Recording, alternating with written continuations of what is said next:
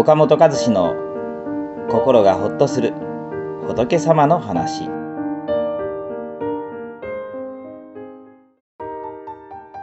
言うこと聞かない子が一瞬で優等生に変わった一言。ということでね、えー、前の章でもお話しましたけど相手の気持ちに共感した一言っていうのはとても大きな力があるんです、まあ、そのことをねちょっと私自身の経験で改めて知らされたことがありましたんで、まあ、紹介したいなと思います、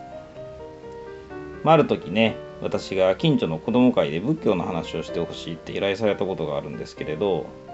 まあさてねどんな話しようかなと準備していくと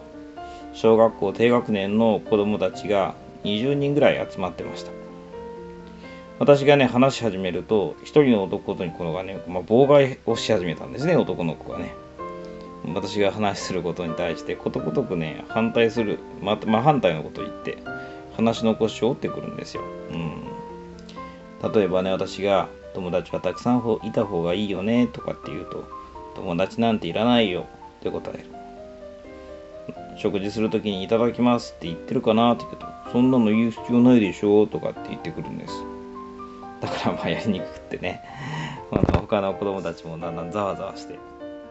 まあ、かといってみんなの前で注意するのもなんかかわいそうですよね。うん、まあ、そこでねちょっとこう考えましてこのように語りかけてみました。いやー何々君は賢いね。頭いいね。するとね賢くなんかないよと答えてきたんです。そんなことないでしょ？だってねさっきから僕の言うことの反対のことばっかり言ってるでしょ？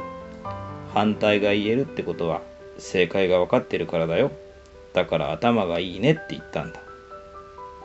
でも他の子は〇〇くんみたいにすぐにわからないから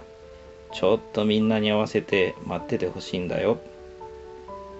私がそう言うとねその子はじーっと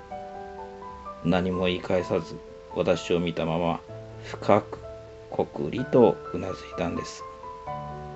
その後はまるで人が変わったように真面目に話を聞いて最後後片付けもね率先して手伝ってくれたんですね、まあ、おそらくその子は自己表現が苦手な子で正反対のことを言ってくるのもねその子なりの自己アピールだったんだと思います。